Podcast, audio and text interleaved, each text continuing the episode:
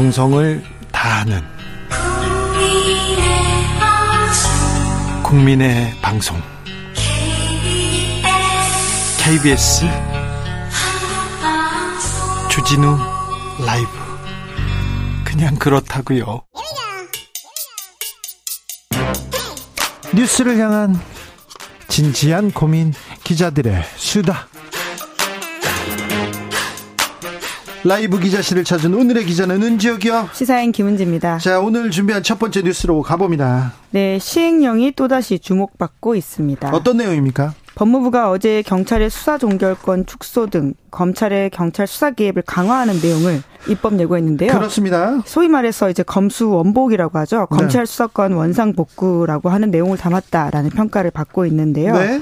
이번 시행령 입법 예고는 이제 오늘부터 9월 11일까지 한 다음에 이후에 이제 시행될 예정이라고 하거든요. 시행됩니다. 네, 사실상 그렇게 보시면 되는데요. 경찰의 보안 수사 전담 모측을 폐지하고 검경이 보안 수사를 분담하도록 한다라고 하는 것인데요. 이제 검찰의 역할이 다시금 좀 늘어난다라고 보시면 될 것 같습니다. 원칙적으로 검사가 보안 수사를 이제 결정하고 할 수 있다는 거 아닙니까? 네, 게다가 이제 수사 종결권 같은 경우에는 이제 경찰이 가져가도록 했었었는데요. 모법에 따르면요. 하지만 그런 부분도 상당 부분 좀 완화한다라고 보시면 될 것 같습니다. 또 다른 내용도 있습니까?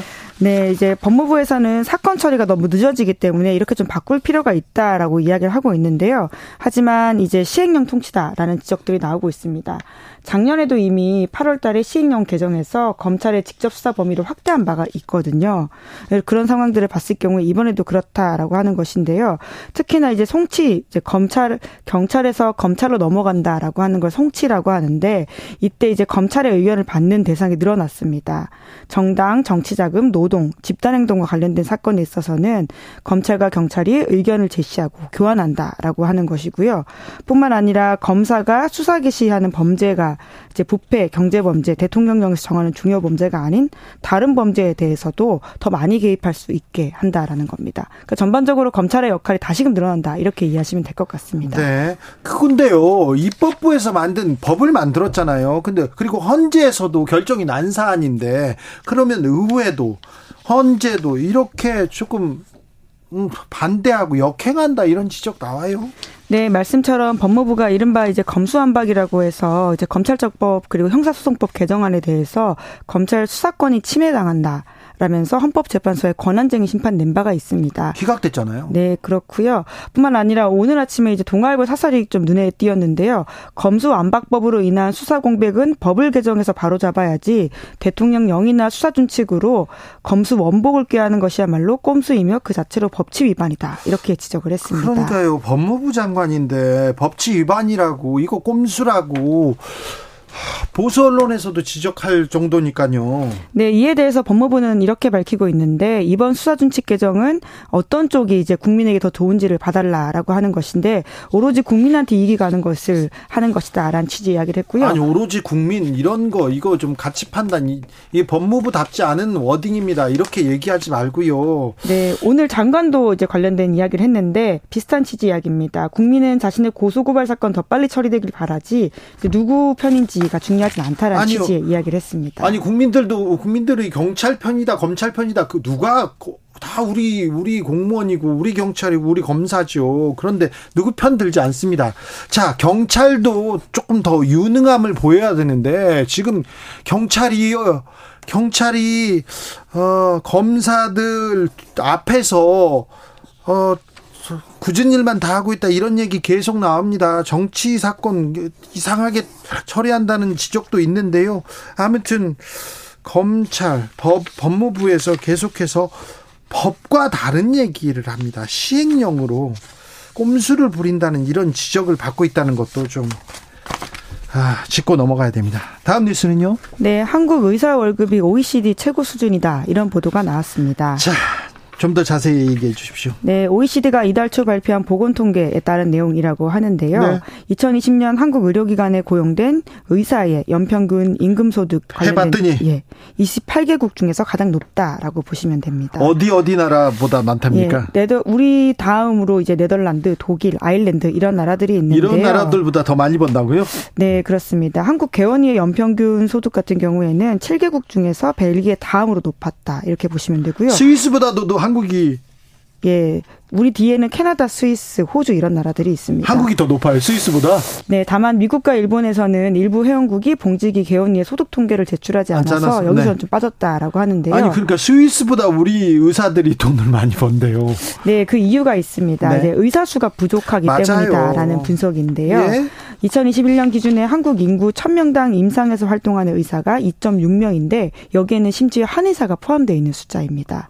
그러니까 OECD 회원국 30곳 중에서 멕시코 다음으로 적다 이렇게 보시면 되는데요. 네. 멕시코는 한의사가 없으니까 아마 이제 거의 낮은 수준이다 이렇게 이해하시면 될 것 같습니다. 네. 그 회원국 평균을 보더라도 굉장히 낮은 수준이라고 할 수 있는데 보건복지부는 2006년부터 18년 동안 이제 3천 명대 묶여 있는 전국 의대 신입생 정원을 늘려야죠. 네, 2025년부터 이제 매년 500명 넘게 늘린다 이런 계획을 세운 바가 있는데요. 하지만 이제 의협에서는 이제 의대 증원이 불필요하다 이렇게 주장을 해서 관련된 회의가 계속 제자리 걸음이라고 합니다. 최근 독감, 감기, 코로나 유행입니다. 병원 가보세요. 줄이 이만큼 서 있어요. 어? 안과 마찬가지고요. 모든 병원에 지금 이렇게 어, 소아과 문 닫았고요. 그리고 응급 의학 시스템이 붕괴될 지경이라고 합니다. 왜? 의사가 없어서. 근데 의사가 부족하다, 없다 하는데 의협에서 의사들 계속 막고 있습니다. 이런 통계 계속 이런 지적 계속 나왔잖아요. 예, 물론 또 특정과에는 굉장히 의사가 몰리는 상황이긴 한데요. 시민들한테 성형외과는 예, 많답니다. 예, 시민들한테 굉장히 필수적인 곳에 의사가 없어서 여러 가지로 시민들이 불편을 겪고 있는 게 사실입니다. 근데 부족하잖아요, 의사가. 네, 그렇습니다. 2050년 대비해서 국내 의료 서비스 수요 관련해서 의사 수가 최대 2만 2천 명 부족할 것이다. 이런 국책 연구기관 연구조사가 나왔거든요. 네. KDI 조사인데요. 그렇기 때문에 내년부터 2030년까지 매년 의대 정원을 5%씩 늘려야 된다. 그러지 않고서는 우리의 의료 서비스가 여러모로 마비될 수 있다라는 지적들이 나오고 있습니다. 네. 자, 지금 늘려도요. 지금 의사분들 밥그릇 크게 이렇게 크게 줄지 않을 거예요. 그러니까요. 좀 늘려야 됩니다. 고생하시는 네. 의사분들은 많습니다. 네, 많아요. 그리고 또 돈이 안 되는 일을 하시고 그리고 의료 봉사 다시는 다니는 의 사분들도 훌륭한 의사들도 많은데요. 국민 건강을 위해서 의사 의사 정원은 반드시 필요하고 의료 의료 계획의 첫 번째 과제입니다. 네, 복지부에서는 그래서 의협과의 협의에 진전이 없을 경우에는 보건의료정책심의위원회 같은 것들을 통해서 여론을 수렴하고요. 네. 예정대로 의대 정원 늘리겠다 이렇게 밝히곤 있는데 네. 의협의 반발이 어떨지가 좀더 네, 지켜봐야 될 자, 상황입니다. 이 의협의 반발을 뚫고 의사 정원을 확 늘리 되지 않습니까? 그리고 의료 서비스 개선해서 아, 조금 나아졌어 이런 얘기를 하잖아요. 그럼 국민들이 박수 칠 겁니다. 매우 박수를 받을 만한 일인데 왜 이런 일은 안 하시는지. 네. 마지막으로 만나볼 뉴스는요? 네, 미국과 중국이 북극해에서도 갈등 중이라고 합니다. 아이고, 북극해에서도요? 거기서도 싸웁니까? 네, 온난화로 북극에 얼어붙었던 빙하가 녹으면, 녹으면서요, 새로운 항로가 이제 계속 개척되고 있는데, 네. 그러다 보니까 북극해의 전략적 가치가 올라가서 네. 여기서도 이제 인도태평양, 남태평양에서처럼 부딪히고 있다라고 하는 건데요. 북극해 빙하가 녹으면서 이제 선박들이 거기 가가지고 작업하는군요. 네, 한때 이제 천년 자원을 개발하기 위해서 주요국에 협력했었던 있었던 북극 일대가 이제 네. 점점 분쟁 지역으로 변하고 있다. 이런 외신 보도가 나오고 있거든요. 미국은 북극 담당 대사를 신설했습니다. 네, 그렇습니다. 원래는 이제 북극 담당 조정관이라는 자리가 있었는데요. 여기를 네. 격상해서 북극 대사를 만들겠다라고 하는 건데 북극권이 북극권이 미국의 중요한 전략적인 상황이 됐다라고 인정을 하면서 이런 미국의 이익을 위해서 파트너와의 협력을 증진한다라고 밝혔습니다. 중국은 어떻게 합니까? 중국도 지금 이제 활동을 좀 강화하고 있는 상황 상황인 건데요. 특히 러시아와 군함과 함께 해상연합 훈련을 여기 근처에서 벌이기도 했다라고 하고요. 또 중국의 극지연구소가 2021년 8월 북극해 잠수함 위치 추적 등에 사용될 수 있는 수중 청취 장치를 설치하기도 했다라고 합니다. 여기서 굉장히 갈등들이 있다라고 보시면 되는데요. 심지어 지난해에는 중국과 러시아가 세빙선 동원해서요. 네. 러시아의 천연가스를 중국으로 수송하는 상황도 있었다라고 합니다. 그렇습니까? 네. 자, 강대국들이 북극을 놓고 쟁탈전을 벌이고 있군요. 북극까지 놓고라고 보는 게 맞을 것 같습니다. 알겠습니다. 예. 시사인 김은지 기자하고 함, 함께했습니다. 참 똑똑해요. 네, 네 감사합니다. 감사합니다. 교통정보센터 다녀오겠습니다. 김유라 씨.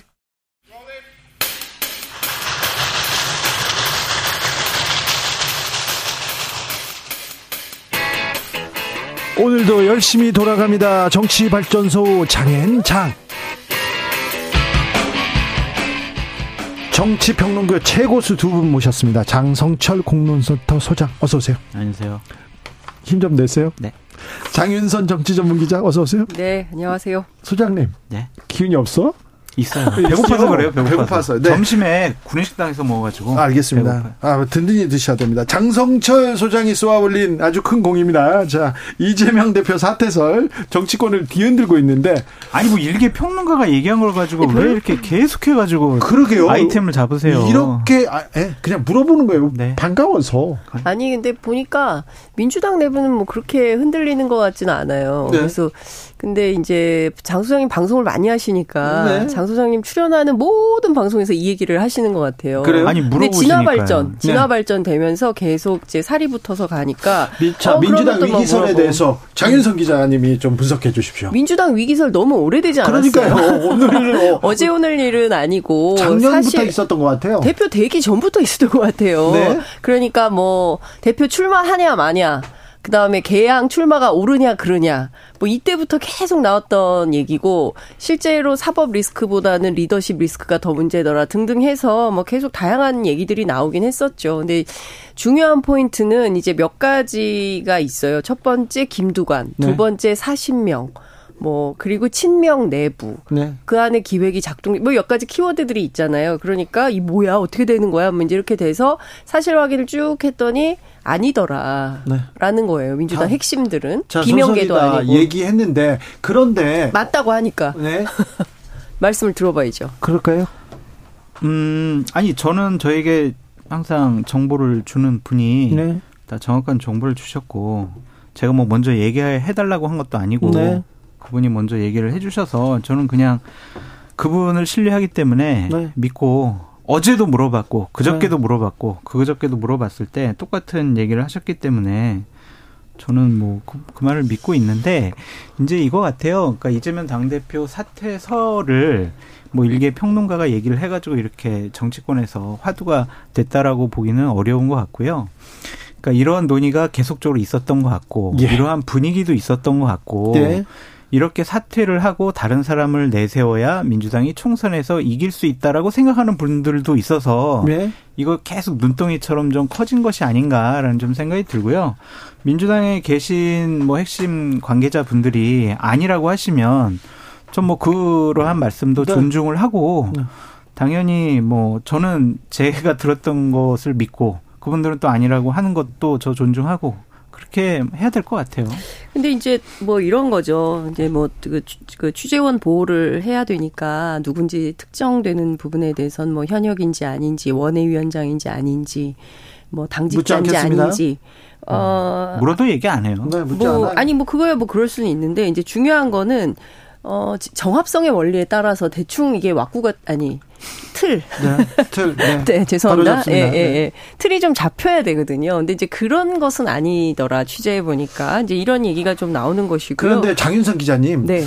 어, 어제 정청래 최고가 그 주진우 라이브에서 소설도 안 된다, 술자리 음. 안주거리다 이렇게 얘기하면서도 그런데 술자리에서 이렇게 해가지고 이재명이 지금 그 물러나면 정청래가 된다더라. 그런 얘기는 오래전부터 있었다. 그런 얘기도 해요. 아니 그러니까 그 얘기를 저기 뭐 얘기를 들어보니까 지난주 금요일에 방송 끝나고 엘리베이터 안에서 김성회 씨하고 얘기를 했다고 그러더라고요. 제가 김성회 씨한테 물어보니까. 아니 그 훨씬 전부터 아니 그 전부터 그 얘기를 있었어. 그러니까 무슨 얘기냐면 뭐 만약에 이재명 물러나라 그러는데 이재명 물러나면 그러면 정청래가 출마해서 정청래 된다? 그래도 괜찮아? 아 그럼 차라리 이재명이 낫겠네라고 민주당 의원들이 얘기하더라라는 얘기도 있었어요. 그런 얘기도 있었고요. 또 비대위로 간다. 비대위 체제로 가고 한 발 물러난다. 이런 얘기는 계속 있잖아요. 특별히 그렇죠. 네.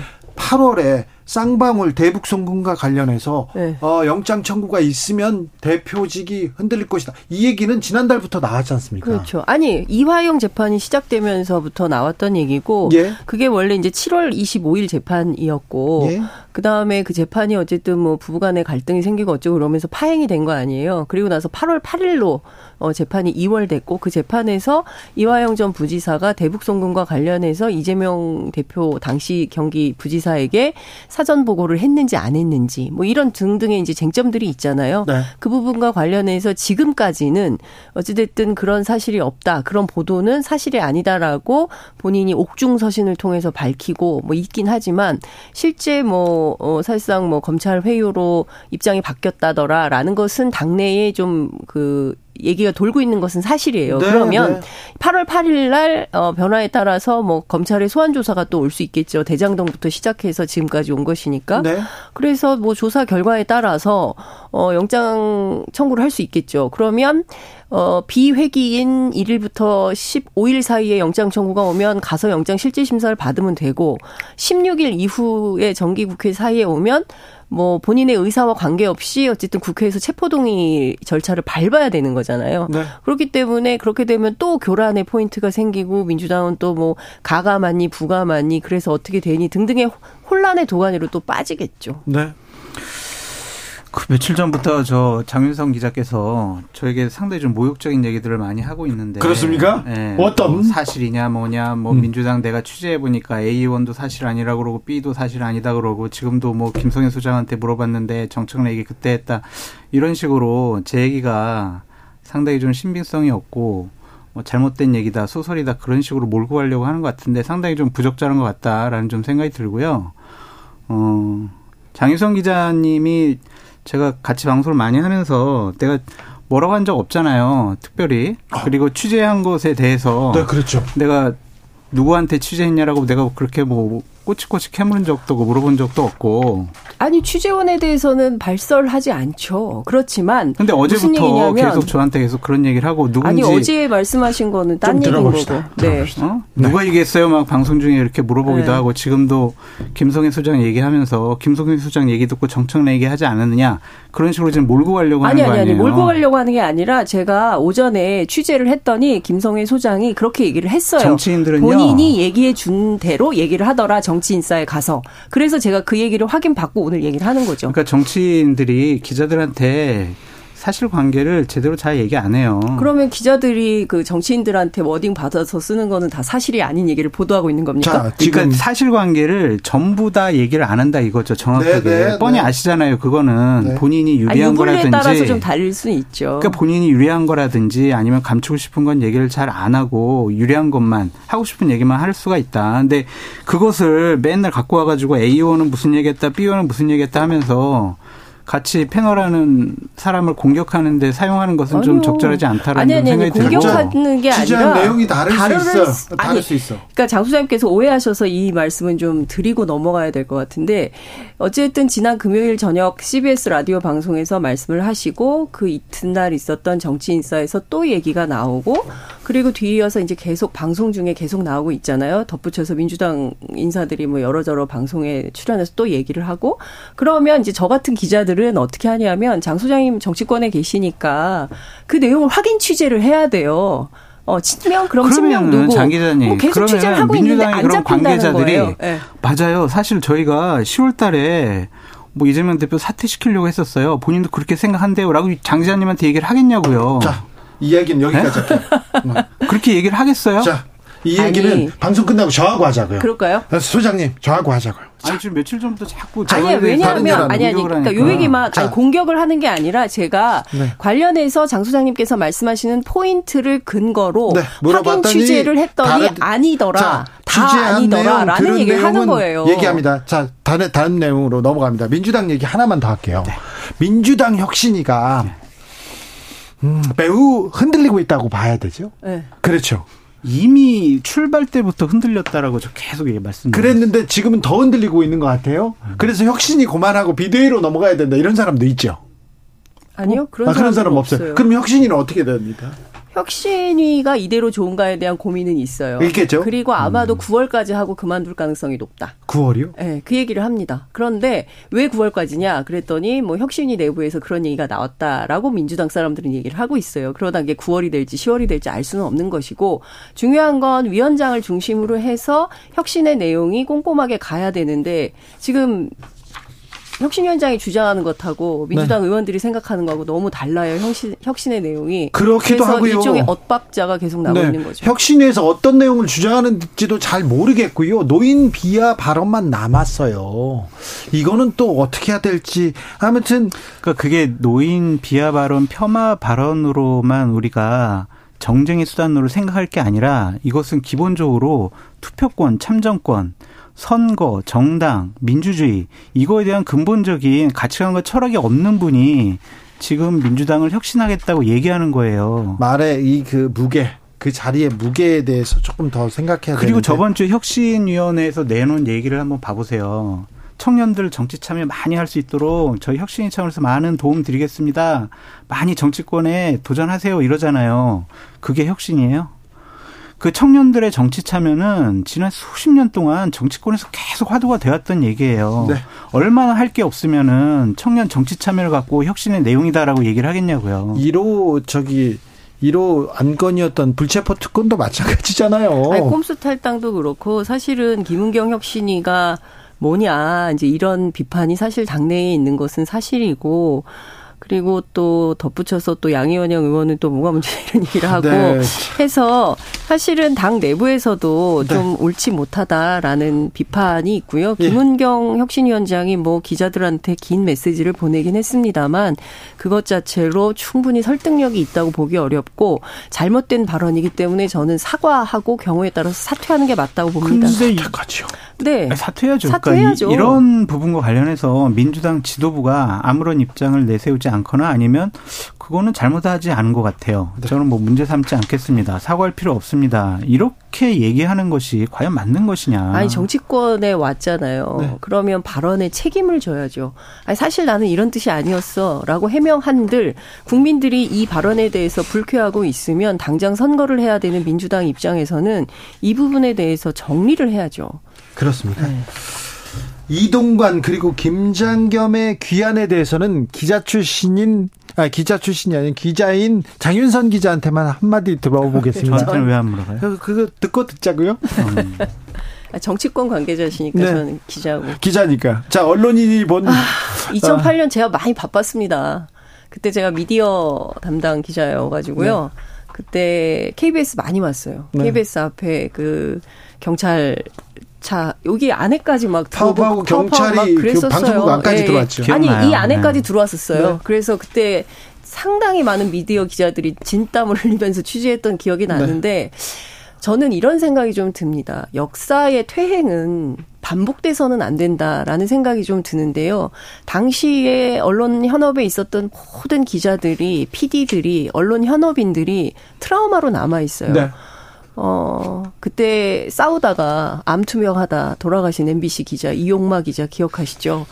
이런 상황까지 있었는데 야 우리가 이제 또 이걸 해야 되냐 지금 얼마 전에 그 미디어 오늘에 어, 인터뷰한 KBS 40대 젊은 기자 내용을 네. 들어보니까 네. 두려움과 공포가 있다는 겁니다 6년 전에 싸움을 우리가 다시 또 해야 되는구나 또 그 전에 싸움을 또 해야 되는구나 이런 걱정들을 가지고 있는 건데요 진짜 공정한 언론 취재 현장에서 장 소장님 말씀하시면 밤새 전화해서 취재하고 확인하고 기자들 cross check해서 이게 맞니 틀리니 그럼 이 사람 얘기는 어떠니 자료 찾아보고 밤새 이거 하는 게 기자들의 일입니다.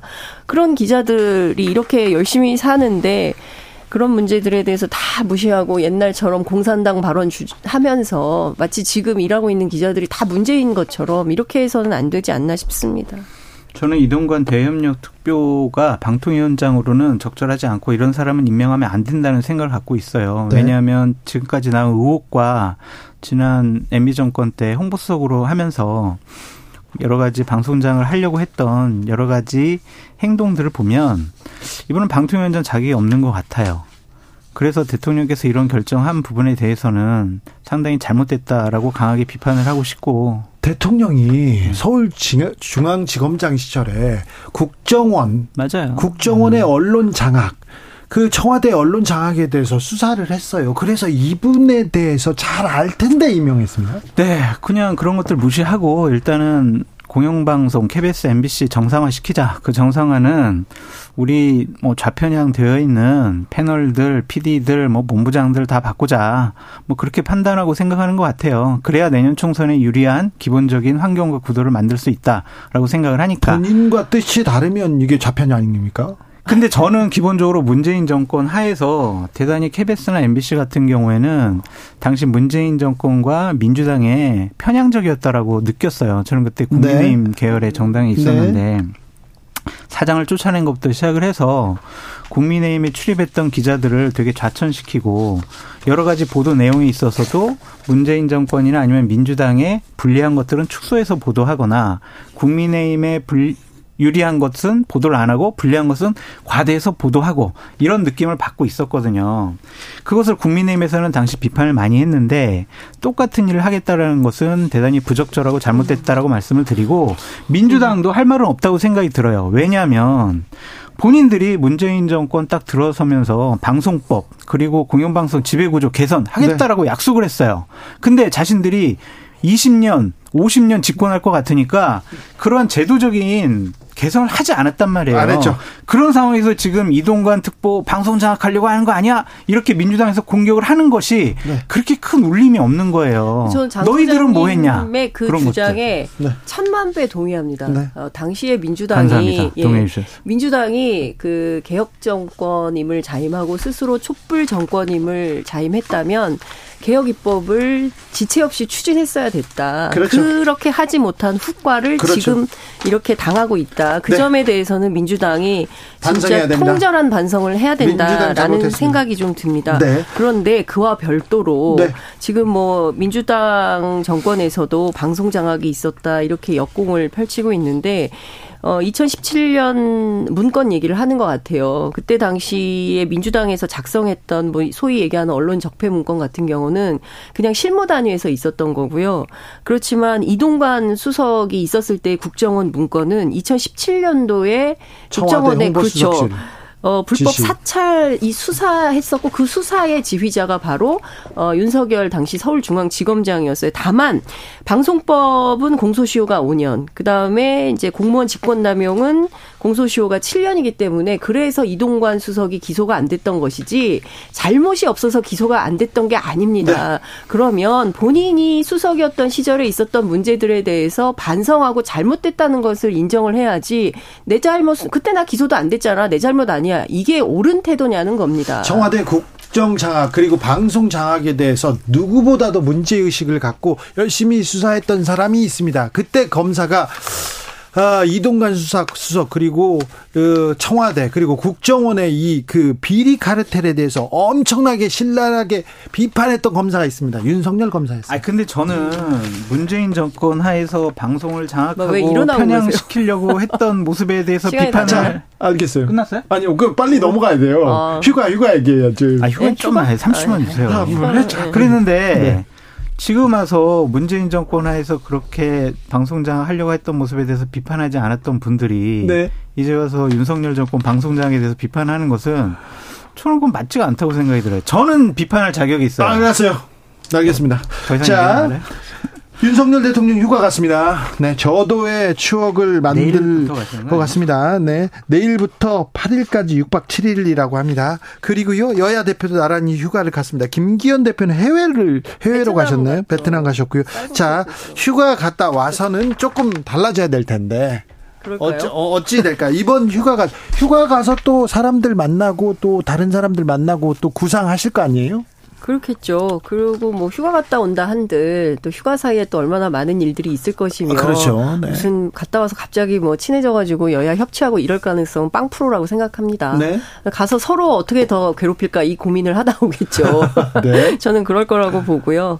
중요한 건 저는 작년에 휴가 갔을 때 나 휴가기 때문에 그때 누굽니까 그 저 누구죠? 미국에서 갑자기 그 하원 아, 의장. 그렇죠.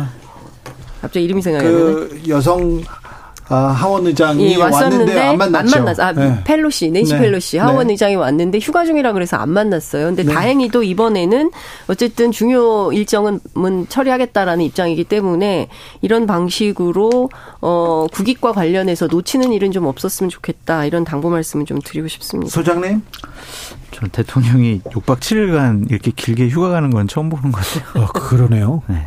길기는 길어요. 그러니까 잘 쉬시고 네. 국정 운영 열심히 잘 해주시기 바랍니다. 네, 알겠어요. 네.